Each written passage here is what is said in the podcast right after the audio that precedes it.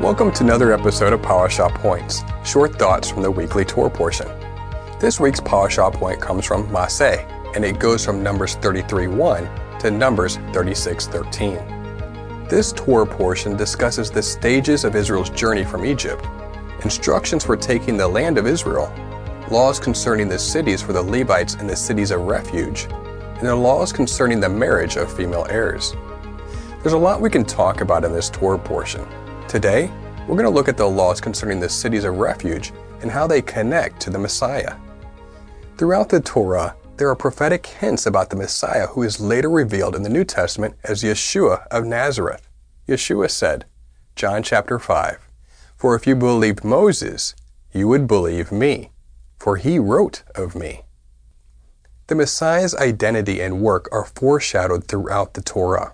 In this week's Torah portion, for instance, God is giving us a hint about how Messiah will bring about atonement, that is, reconciliation between God and man.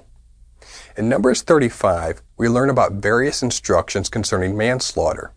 If someone commits murder, according to Numbers 35:33, the land becomes polluted, and therefore the death of the manslayer is required in order to set things right, or in other words, to make atonement.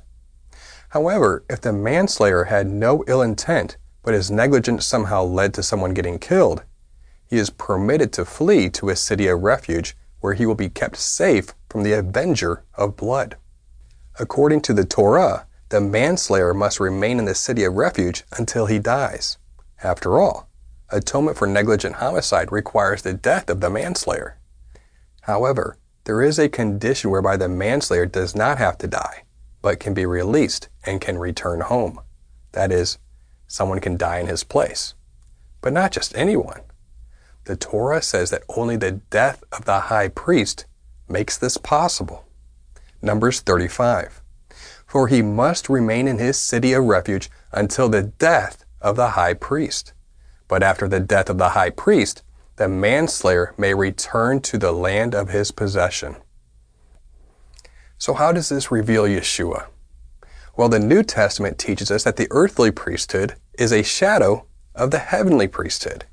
Just as the death of the Levitical high priest made atonement for the manslayer, releasing him so that he would not have to be executed but could return home to his inheritance, the death of Yeshua, who is revealed in the New Testament as our heavenly high priest, makes atonement for all of us.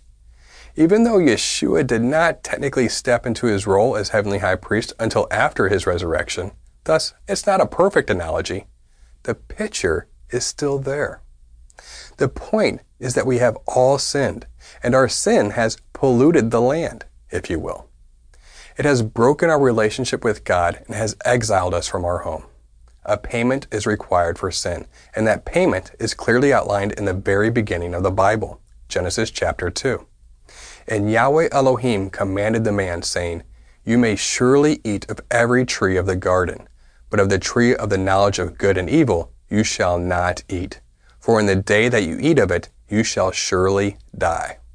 Yeshua's death paid the price by dying in our place. He made atonement so that our relationship with the Father can be restored.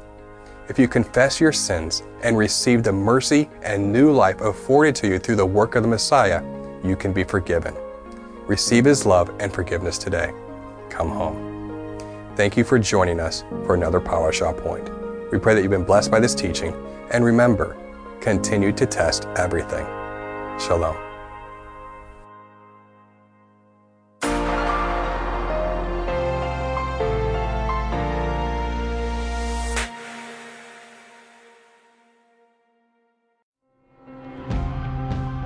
It is because of you, our generous supporters, who make it possible to offer these high quality teachings completely free of charge.